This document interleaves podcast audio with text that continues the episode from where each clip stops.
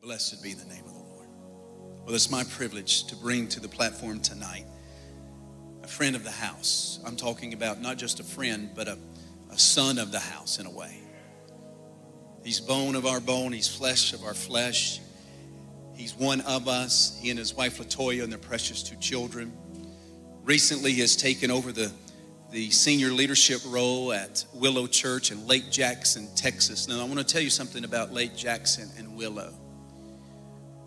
Willow is literally moving into a sustained move of the Holy Spirit. Their leadership in the past have been spectacular.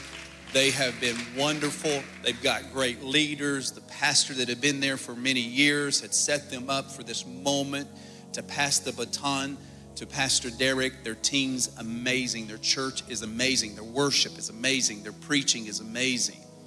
So he is the new pastor in Texas at Willow Church in Lake Jackson, Texas. He took off today to be here with us. Would you help me welcome our friend, our brother, a leader of leaders, Pastor Derrick Snodgrass.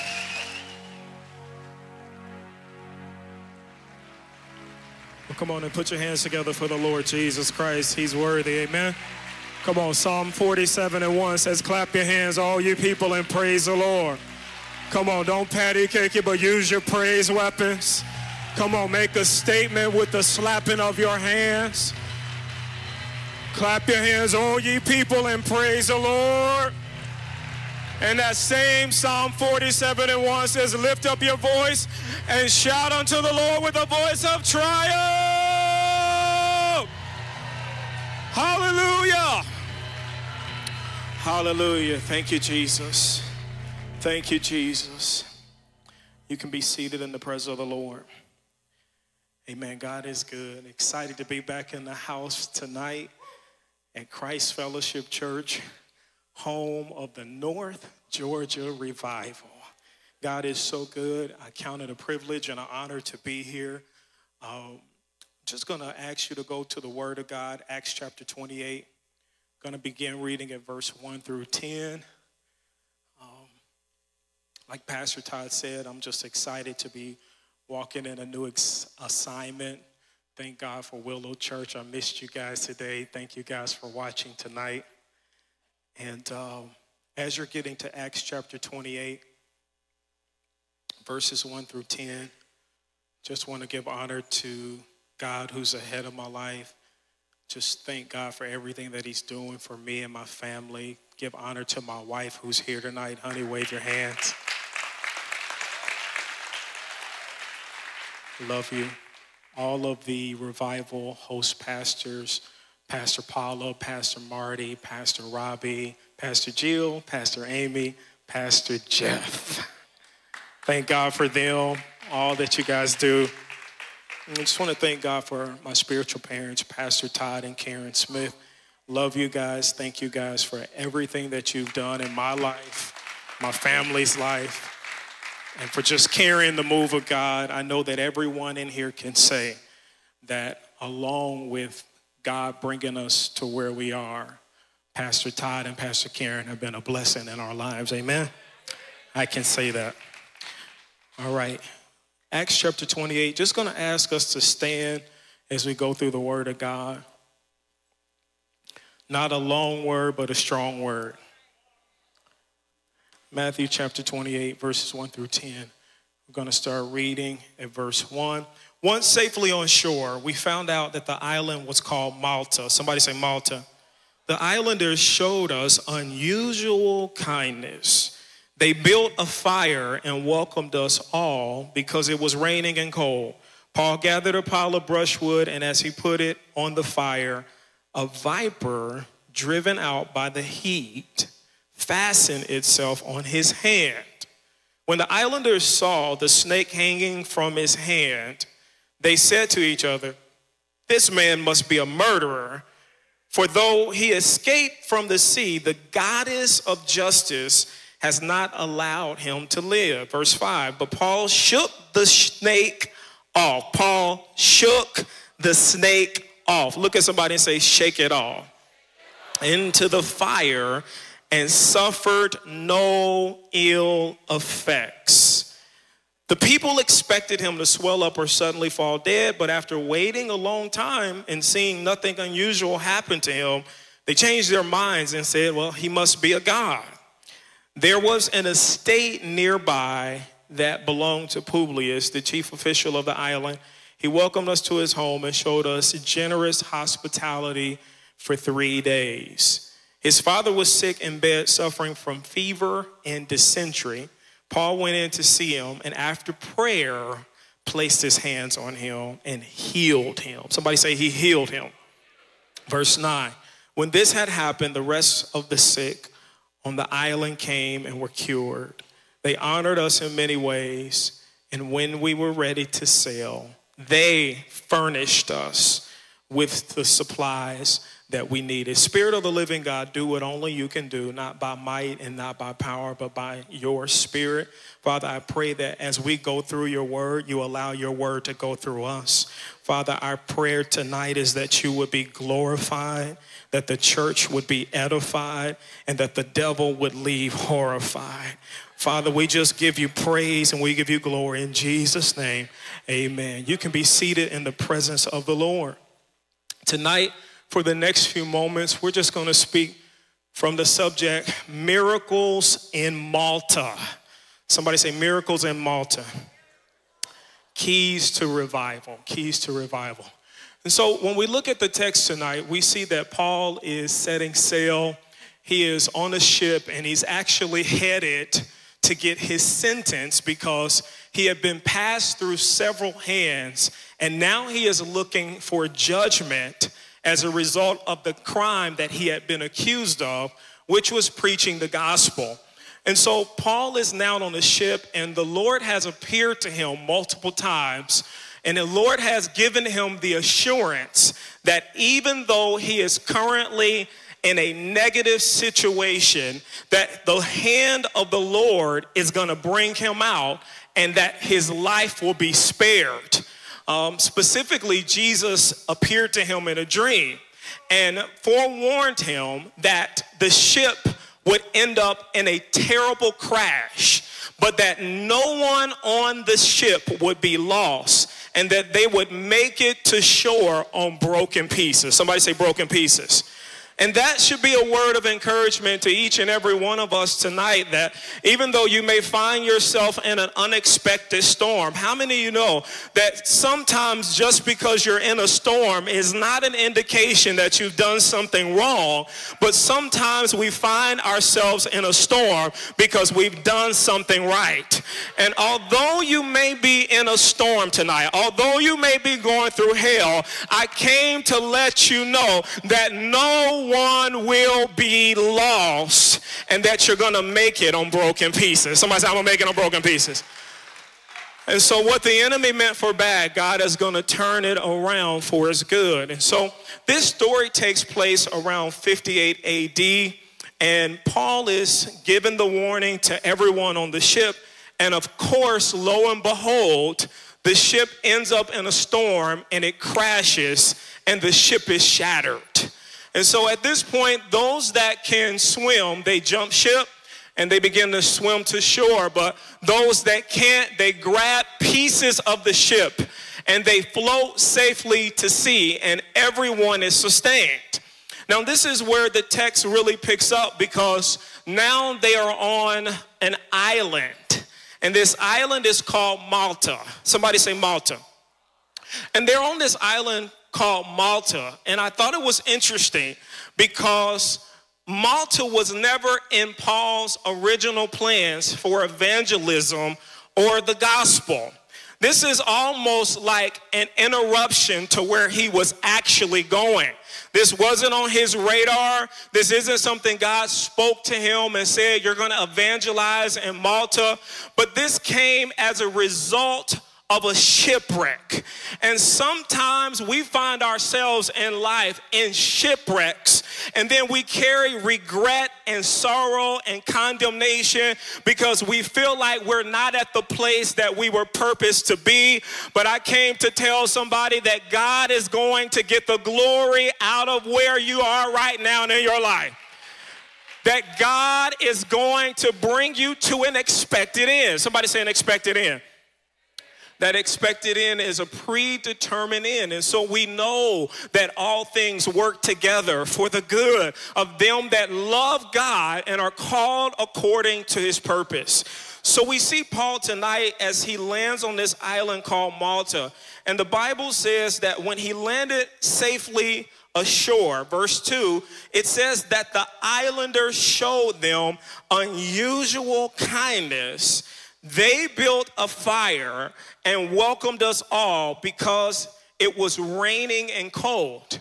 And I think that if we look at the text tonight, we can really extract truths from the scripture that will give us the keys to not only how to ignite revival, but also how to sustain revival. Somebody say, We're gonna sustain revival. And so, point number one, it says this it says that God will raise up destiny helpers. God will raise up destiny helpers. How is this significant, Pastor? What do you mean? I mean that in order for us to get to the place that God wants us to be, God is going to strategically raise up people to use their influence, their talent, and their ability to help forward His agenda for your life. Somebody say, Destiny helpers.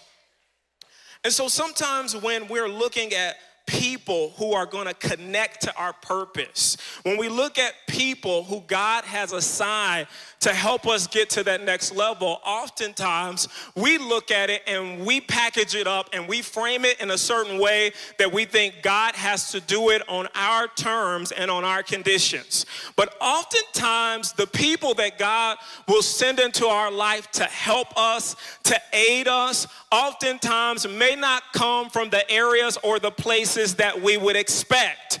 Oftentimes, God will use people who may not look like us, who may not act like us, who may not think like us. Sometimes, God will raise up people who aren't even saved.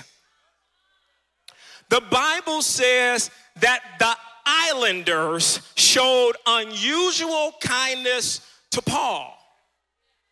Now, these islanders, we got to take note, they're on a pagan island. This is not a God fearing island. These people don't worship the true and living God. Matter of fact, when the ship crashed and they came on sea, their first initial thought was that he must be a murderer and the goddess of justice is punishing him. And so, although these people don't believe in the true and living God, God has strategically assigned them to help forward the agenda that He has for Paul's life. God will raise up destiny helpers. Somebody say, destiny helpers. I decree over your life that God is going to open up the windows of heaven and God is going to send the right connections. I decree divine connections over your life. I decree strategic relationships, favor to flow through you, sovereign setups in the name of Jesus. Somebody say, I receive it. And so the Bible says that the islanders showed unusual kindness. And the first thing that the islanders did, the Bible says they built a fire. Somebody say they built a fire. They built a fire and welcomed us all because it was cold and raining. And I love this because the ship seems like to us would be the primary focus or the responsibility or the area that needed the most attention because that's their vehicle of transportation. But the Bible doesn't say they initially started to work on building the ship. The Bible says that the first thing on their agenda was that they began to build a fire. Somebody say, I need to build a fire. And so the islanders began to build a fire and they began to gather sticks, even though it was raining and it was cold. And oftentimes we get distracted, we get sidetracked by our circumstances, by our physical ailments, by our material world, and we let that become an excuse as to why we do not build the fire of God in our life. But regardless of what you may be facing in the natural, I came to encourage you tonight tonight and let you know that you need to begin to build the fire of God in your life. Somebody say, I need to build a fire. Okay, and so it says it was raining and cold, but they built a fire. Then verse 3 says, Paul gathered a pile of brushwood, and as he put it on the fire, a viper driven out by the heat fastened itself onto his hand. And so the islanders are the one who built the fire. God raised them up and he used them to help Paul. But the second point is you have to cultivate your own fire. Somebody say, I have to cultivate my own fire. So even though God will use someone who will ignite fire, most of us, when we got saved, when we gave our hearts to Jesus, when we gave our life to the Lord, it was a result of some sort of external stimuli. Perhaps you heard a word, perhaps you had an encounter, perhaps God touched you at an altar, perhaps God met you in the water. These are things that are fire starters. These are things that are encounters that trigger us to go closer closer to the presence of God. But how many of you know those things alone will not sustain us? Those are things that ignite fire, but it's going to be our responsibility to maintain and cultivate that fire in our life. The Bible says in verse 3 that Paul gathered a pile of brushwood. So even though they started the fire, it was Paul who continued to tend the fire. It says that he gathered a pile of brushwood, and as he put it on the fire. And so it is our responsibility to continue to invest in our walk with the Lord. It is our responsibility that we read the Word of God. It is our responsibility that we seek the Lord in prayer. All the time when we don't see things happening, it's not necessarily because something is not going on or is going on in the pulpit or the church. But how many of you know we all have a responsibility? Somebody said we all have a responsibility. We all have a responsibility to praise the Lord. We all have a responsibility to keep our bodies pure. We all have a responsibility to present our bodies as a living sacrifice, holy and acceptable unto God. Know ye not that your body is the temple of the Lord? If any man destroy this temple, him will God destroy, for the temple of God is holy. We all have a responsibility to pray and exercise the will of God. We all have a responsibility to give. Somebody say we have a responsibility. And so we have this responsibility to cultivate God's fire in our life. So as Paul is cultivating the fire, as he gathers the brushwood, the Bible says that a snake was driven out. Now, watch this. The snake was specifically driven out of the fire because of the heat. It was the fire that brought the snake out. The fire of God in your life will expose the snakes around you. Somebody said, well, well, Pastor, you know, if, if the fire God is going to make these snakes come out, then I don't know, I might be cool. See, see, but here's the deal the fire does not create the snakes, the fire draws them out.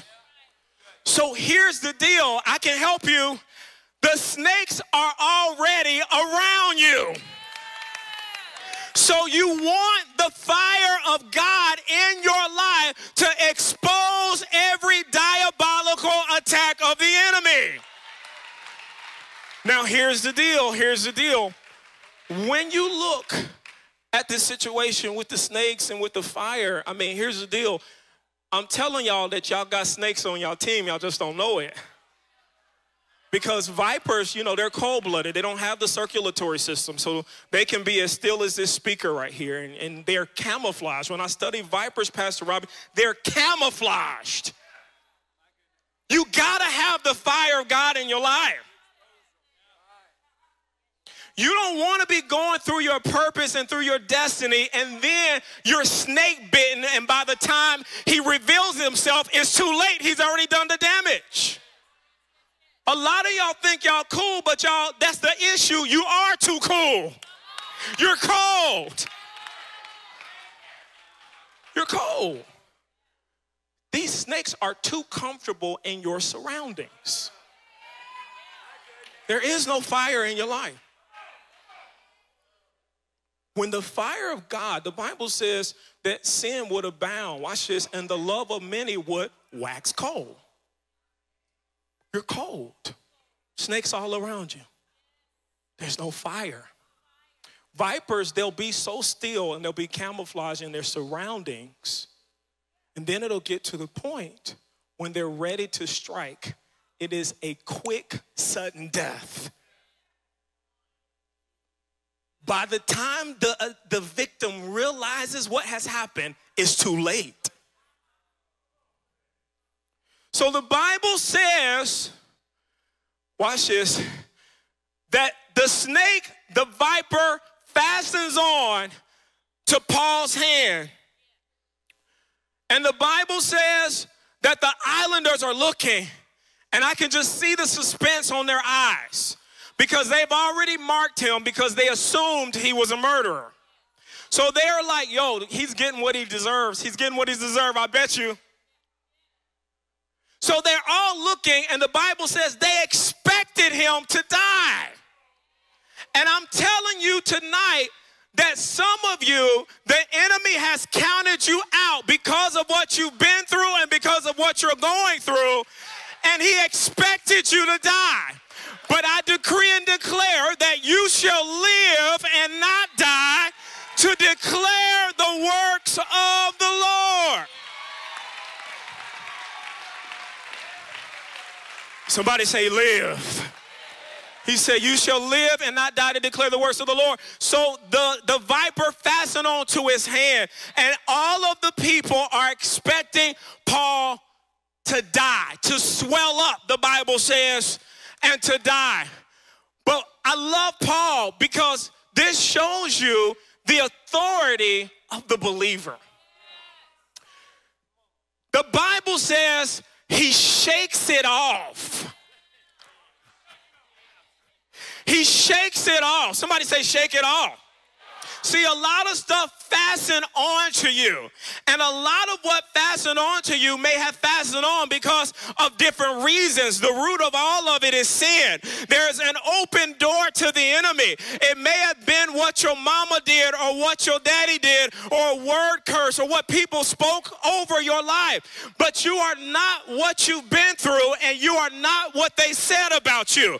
You are who God says you are you can do what God says you can do. It doesn't matter what you've gone through. I came to let you know tonight, you need to shake it off. Somebody say, shake it off. Shake off that sickness, shake off that disease, shake off that depression, shake off that anxiety. Somebody say, shake it off. So he shakes it off. He shakes the viper into the fire and it's destroyed. So, the same fire that exposes the snakes in your life is the same fire that destroys them. Somebody say, We need the fire God. Same fire that exposed the snakes is the same fire that destroys them. And so, when the snakes were destroyed by the fire, the Bible says that all of the islanders said, He's a God. I love this because it's so applicable to the times we're living in now. You know, when we look at what we're going through, what we're facing in our country, what we're facing in our world, you know, a lot of times people say, well, you know, I don't know, uh, I shouldn't do this, or I shouldn't do this, or I'm fearful, or I'm afraid, you know, or I'm just being cautious. But this is what the Bible says. I don't care what it is. I don't care if it's COVID. Come on, I don't care if it's monkeypox. I don't care what disease or what issue. The Bible says that we'll tread upon on scorpions. It says, Behold, I've given you power over all the power of the enemy. He said, Nothing by any means will be able to hurt or harm you. He says, You can drink poison and it will not hurt you. He said, You can take up serpents and scorpions. It's just the Bible. Somebody says, just the Bible. So that doesn't mean like, you know, you be ignorant and you, you tempt God and you do stupid stuff on purpose. That just means that, you know, God hasn't given us the spirit of fear. So I'm not about to lower my standard of living to accommodate what the enemy is placing on the body of Christ. That's all that means. You know, you got, and I hate, uh, you know, you got silly people. They have services and they snake handling services. Okay, y'all are gonna get bit and y'all are gonna die. And they die. Yeah, that's not that. We're not going to tempt God, right? The devil said, Well, if you Jesus, throw yourself off of the cliff and the angels will pick you up. Well, they would have, but I'm not going to just do that. I don't have anything to prove to you. I don't have to do those things to prove my identity in Christ. But if a snake comes out unexpectedly and fastens to me, I will live and I won't die. So I mean, I mean, the bottom line is, and I mean, y'all can get mad at me if y'all want to, but here we are with COVID. Here we are. Don't adjust and get in fear. Fear is of the devil. God hasn't given us a spirit of fear, of power, of love, and of a sound mind. Now, do what you got to do to make yourself feel comfortable, but I'm just telling you what the Bible says. Don't come against me. Somebody say, Don't come against me. I'm going to do the book. So, watch this. The Bible says that the people expected him to swell up. He didn't swell up. And they said, He's a God. This is because they were pagan. They weren't Christian. So their mindset was carnal. I couldn't find the exact number, Pastor Karen, but theologians say at this time there was thousands of people who inhabited this island. A pagan people who don't know God. And so the Bible says, after he shook it off, somebody say, shake it off. After he shook it off, watch what happens, verse 7. It says that there was an estate nearby that belonged to Publius, the chief official of the island. He welcomed us to his home and showed us generous hospitality for three days. There was an estate nearby, watch this, that belonged to Publius, the chief official of the island. He welcomed us into his home and he showed us generous hospitality for three days. Here it is. His father was sick in bed, suffering from fever and dysentery. Paul went in to see to see him, and after prayer, placed his hands on him and healed him. Okay. So this is a key to revival. The fire has been ignited. The fire of God has been started. The people are in amazement because of the power of God that Paul is walking in. You see, this comes from inheritance and it just comes through identity. See, Paul is not striving and you know, uh, you know, trying to make revival come out. See, you, you mess yourself up when you get into that striving stuff. It doesn't work like that. He's not striving, he's not working anything up. He is just walking in identity as a believer.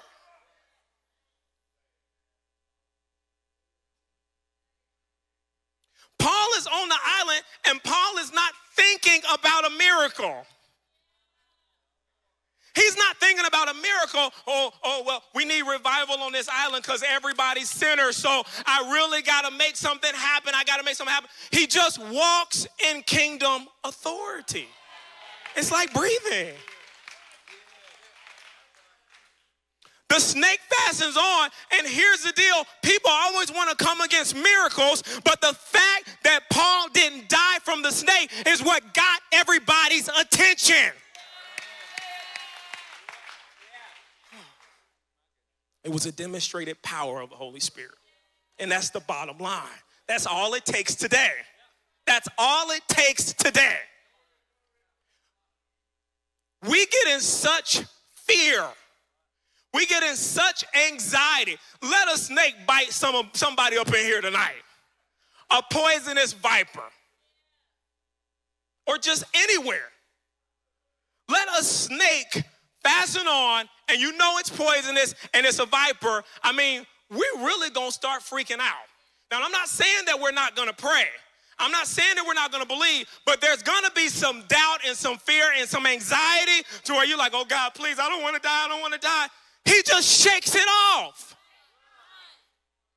It's different. We're supposed to be ahead of that 2,000 years later. We are supposed to be ahead of that.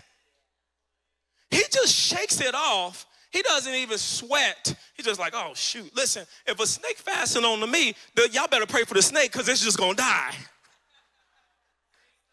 That's just it.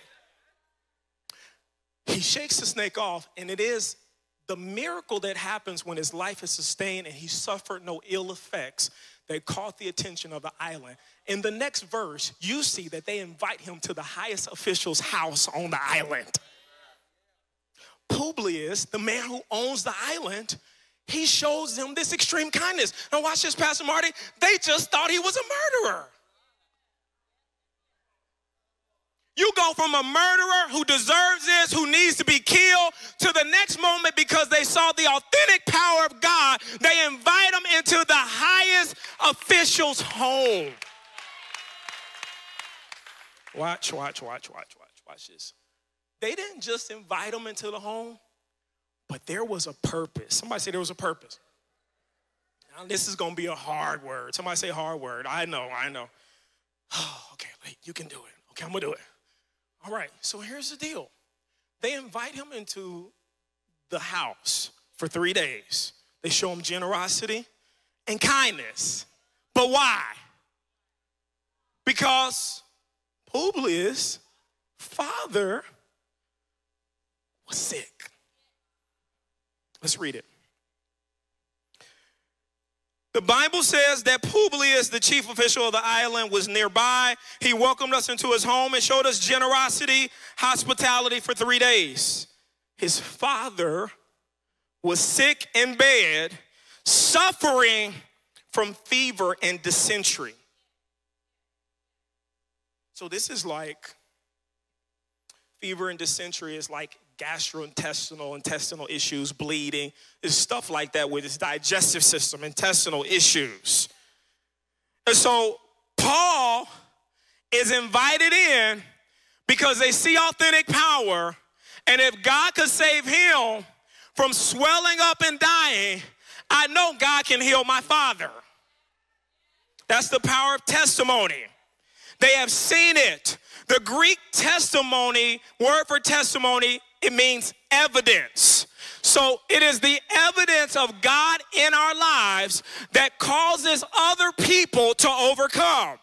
This is why the Bible says that we're overcome by the blood of the Lamb and by the words of our testimony. You know, the Bible says that when they went to kill Jesus, they wanted to kill Lazarus as well. Because Lazarus was evidence of resurrection life. So they said, even if we kill Jesus and take him off the scene, if Lazarus still remains, then people will still believe. So the enemy, he wants to destroy all evidence of God being magnified in your life.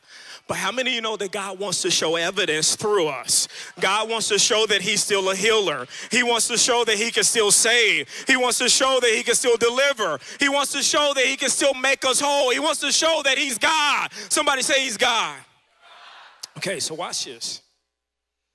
Paul went in to see Publius's father, who's sick who has dysentery, and the expectation is that he'll heal him. Somebody say, He'll heal him. Watch this. Paul went in, verse 8, to see the Father. And after prayer, placed his hands on him. Watch this and healed him. Okay, now watch this. Here's the issue. Here's the deal. This is what we got to look at. We have to get to a place as believers where all of us are walking in the true, authentic power of God at all times. God had a purpose for this island, and when we wrap it up, it's gonna blow your mind when you see where the island is today. God had a purpose for this island. And I think that it's great that as believers, we've seen these waves of healing movements and we've seen these waves of revival, and you get people, you know, and they teach us, you know, just go for it. You know, take the risk. And that's a great first step. You know, it is a mess that we're even teaching people that you have to take the risk now. It's not even a risk, we're in Christ. I'm just saying. But that we're in baby waters 2,000 years post this story. We have to move beyond milk and get to the meat of what Christ died to give us. Okay, so watch this. Can you imagine this? This is an opportunity of a lifetime. Paul is not looking for fame. Paul is not looking to be on TV. He's not looking for any of that stuff. He is just advancing the kingdom of God. This is the will of God. This is the will of God. You don't need to pray about that. God, is it your will that, that, that you heal them? We still arguing and trying to preach and persuade people it's God's will to heal everybody. But we would rather take our experience because we prayed for 100 people and they didn't get healed. Now we want to make our theology based off our experience and not the Word of God. Okay, so if we got a debate about that, that you ain't about to walk in this. You're not ready.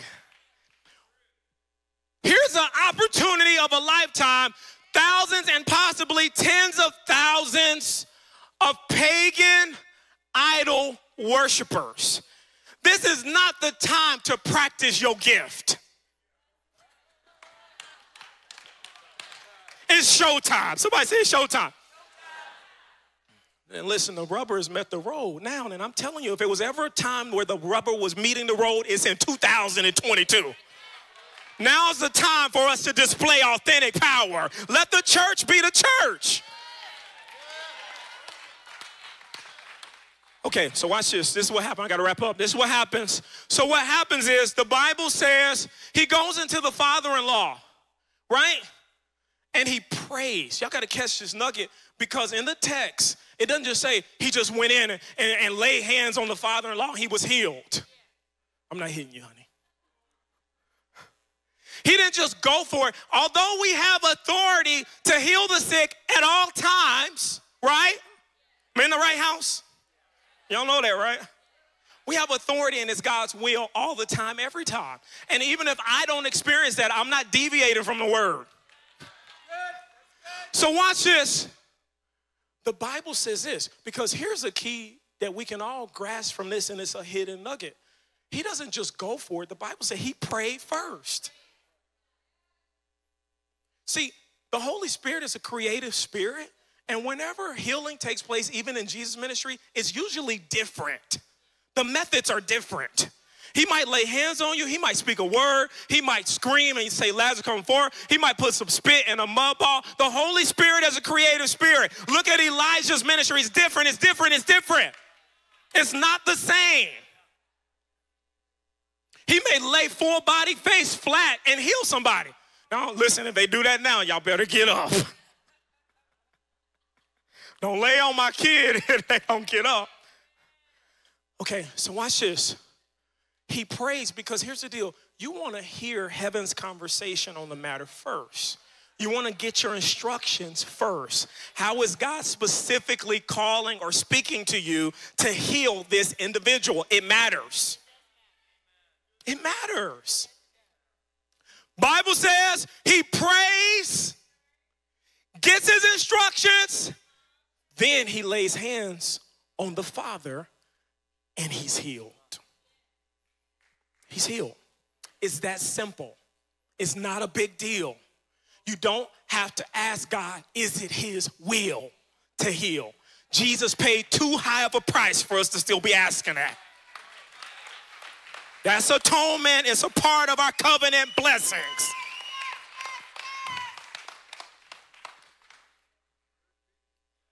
People are going and asking God, if it be your will, God heal me. No, no, no. He already said it in his word. When the apostles was walking by the gate called Beautiful, the man is at the gate begging for alms and he's lame. And they said, Silver and gold have I none, but such as I have give I unto thee. In the name of Jesus Christ, get up and walk. And he got up and walked. We're not there yet. We don't approach healing like that. We don't walk in authority that way. It's off. So watch this. Somebody say, walk in authority. This comes out of identity. I can appreciate, I don't want y'all to think I'm being hard on you. I can appreciate taking risks. Don't hear what I'm not saying. I can appreciate you going for it in faith. If that's not what you're accustomed to walking in, I can appreciate you overcoming your fear and trepidation to at least go for it. But I'm telling you, when it's showtime, that's not the time to give those prophetic words and say, I'm still practicing, it may not be right. It's not the time. Listen, when you out on mainstream and the world is watching you, you will jack up an opportunity to win for the kingdom. Don't go out in mainstream talking about I'm practicing my prophetic. You practice your prophetic word at your house with your wife and your dog. Don't practice on people because you will mess up somebody's life and then they won't respect your ministry.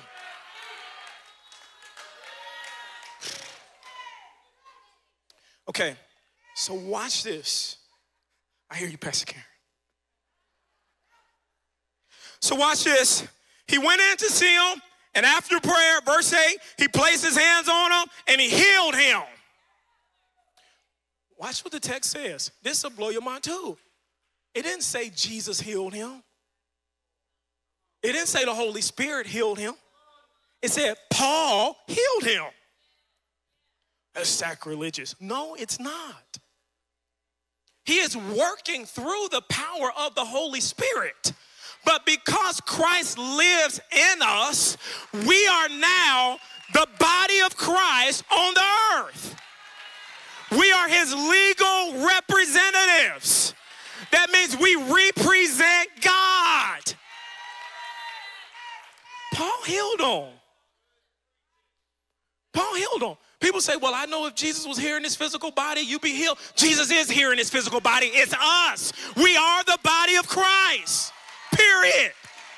We are the body of Christ. They need to be healed.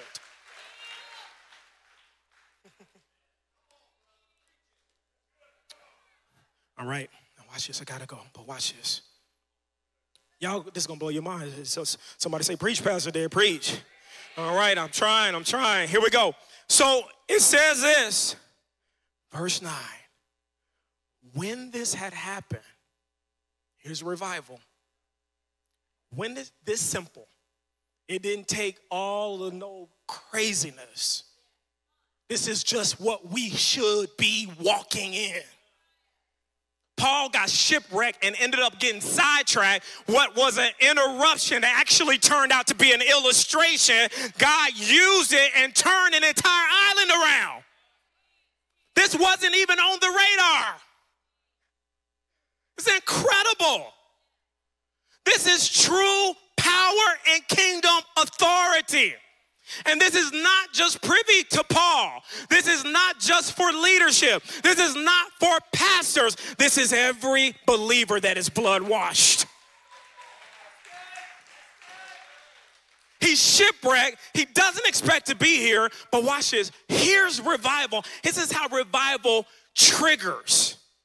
When this had happened, verse 9, the rest of the sick on the island, watch this, came and they were cured.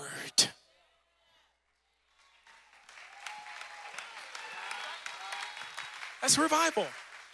Listen, this, there is so many instances, we can't name them all, where the Bible makes it exceedingly clear that it's God's will for every single person to be healed. This is one of them. The Bible says this pagan island with unbelievers. Oh, I'm getting worked up. I feel like running. The Bible says that this pagan island with sinners, thousands came and every single one of them was healed. Not one of them was left unhealed. You think that all of them met the conditions? You think none of them could have used a lesson in patience? You think all of them were just at this point where they were so much further than you. We're saved and we have the blood of Jesus that speaks on our behalf at all times. You got more than what they had. Okay. So now you got this whole island in an uproar. You got a pagan island, and all of these people are heathens. Paul was there for reasons, and I'm closing. Paul was there for reasons that were unexpected. He was shipwrecked. The prophetic word came forth, which was that even though you're shipwrecked, you're going to make it to shore on broken pieces. Nobody's going to be lost. But while he's there, he didn't sulk and complain and curse God and say, Why me? And this shouldn't happen. I shouldn't even be on trial. I was preaching the gospel. He gets to work doing kingdom business. Now, watch this. All of the people are coming in droves and they're all getting saved and they're all getting healed. Every single one of them was cured. And the Bible says that after this happened, it says that they honored them in many ways. One of the ways that they were honored is because the first priority on Paul and his men's agenda wasn't to build their own vessel. It wasn't to go after the material things. It wasn't to restructure the ship. The first agenda was to build a fire. And I'm telling us today, tonight, that if we make God's priority our priority, if we cultivate the fire of God in our life, we will see revival fires break out in us and spread throughout our region throughout our country, throughout our world. And so when you look at what Paul says, the Bible says that they honor them in many ways. The final verse says this, verse 10. It says, They honored us in many ways. And when we were ready to sail, they furnished us with the supplies that we needed. Matthew 6 and 33. Seek ye first the kingdom of God and his righteousness, and all of these things will be added unto you. God is not going to allow you to fall short in pursuit of his presence. You're not going to lose anything as a result of cultivating God's fire in your life.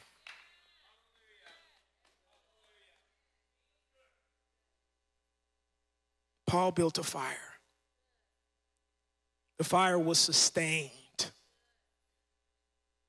and many lives were changed. And God didn't do something in Paul that he is not willing to do in each and every one of us. The mandate is the same, the mission is the same, the calling is the same. Somebody put your hands together and give God some praise. Miracles in Malta. I'm done. What I love about this story I love the Bible. I just love the Bible. I love reading the Word of God. I love digging out things and finding information. And I love the authenticity of the scriptures. I was doing some secular research on the Bible, and I just love how demographically Malta, it was in the middle of the Mediterranean Sea. It was considered a country. It passed through the Romans' hands, the Greeks' hands, the Assyrians' hands. It was passed through everybody. It was this pagan island, completely pagan, godless. And I read that even in the last 20 years, they have sent search missions and rescue teams to dig up the shipwreck at Malta. Multiple times because the Bible is that spot on. I read today, you know, God, because Malta is still a country today. And I said, God, I want to see, because this revival broke out 58 AD, little under 2,000 years ago, I just did some research to see what the impact was and if it was still lasting today. And when I did my research, Pastor Todd, Malta today is a Christian country with over 90% professing Jesus Christ. Listen, what the enemy meant for bad, God will turn it around for good. And what God wants to do in your life, He wants to impact nations and generations for decades to come. Everybody standing up on your feet.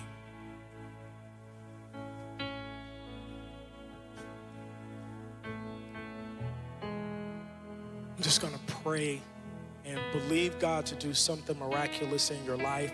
Many of us have needs tonight and we're believing God for breakthrough. And I just want you to lay all of those things down at the foot of the cross tonight as you're buried in the water, I want you to focus on Jesus and Jesus alone.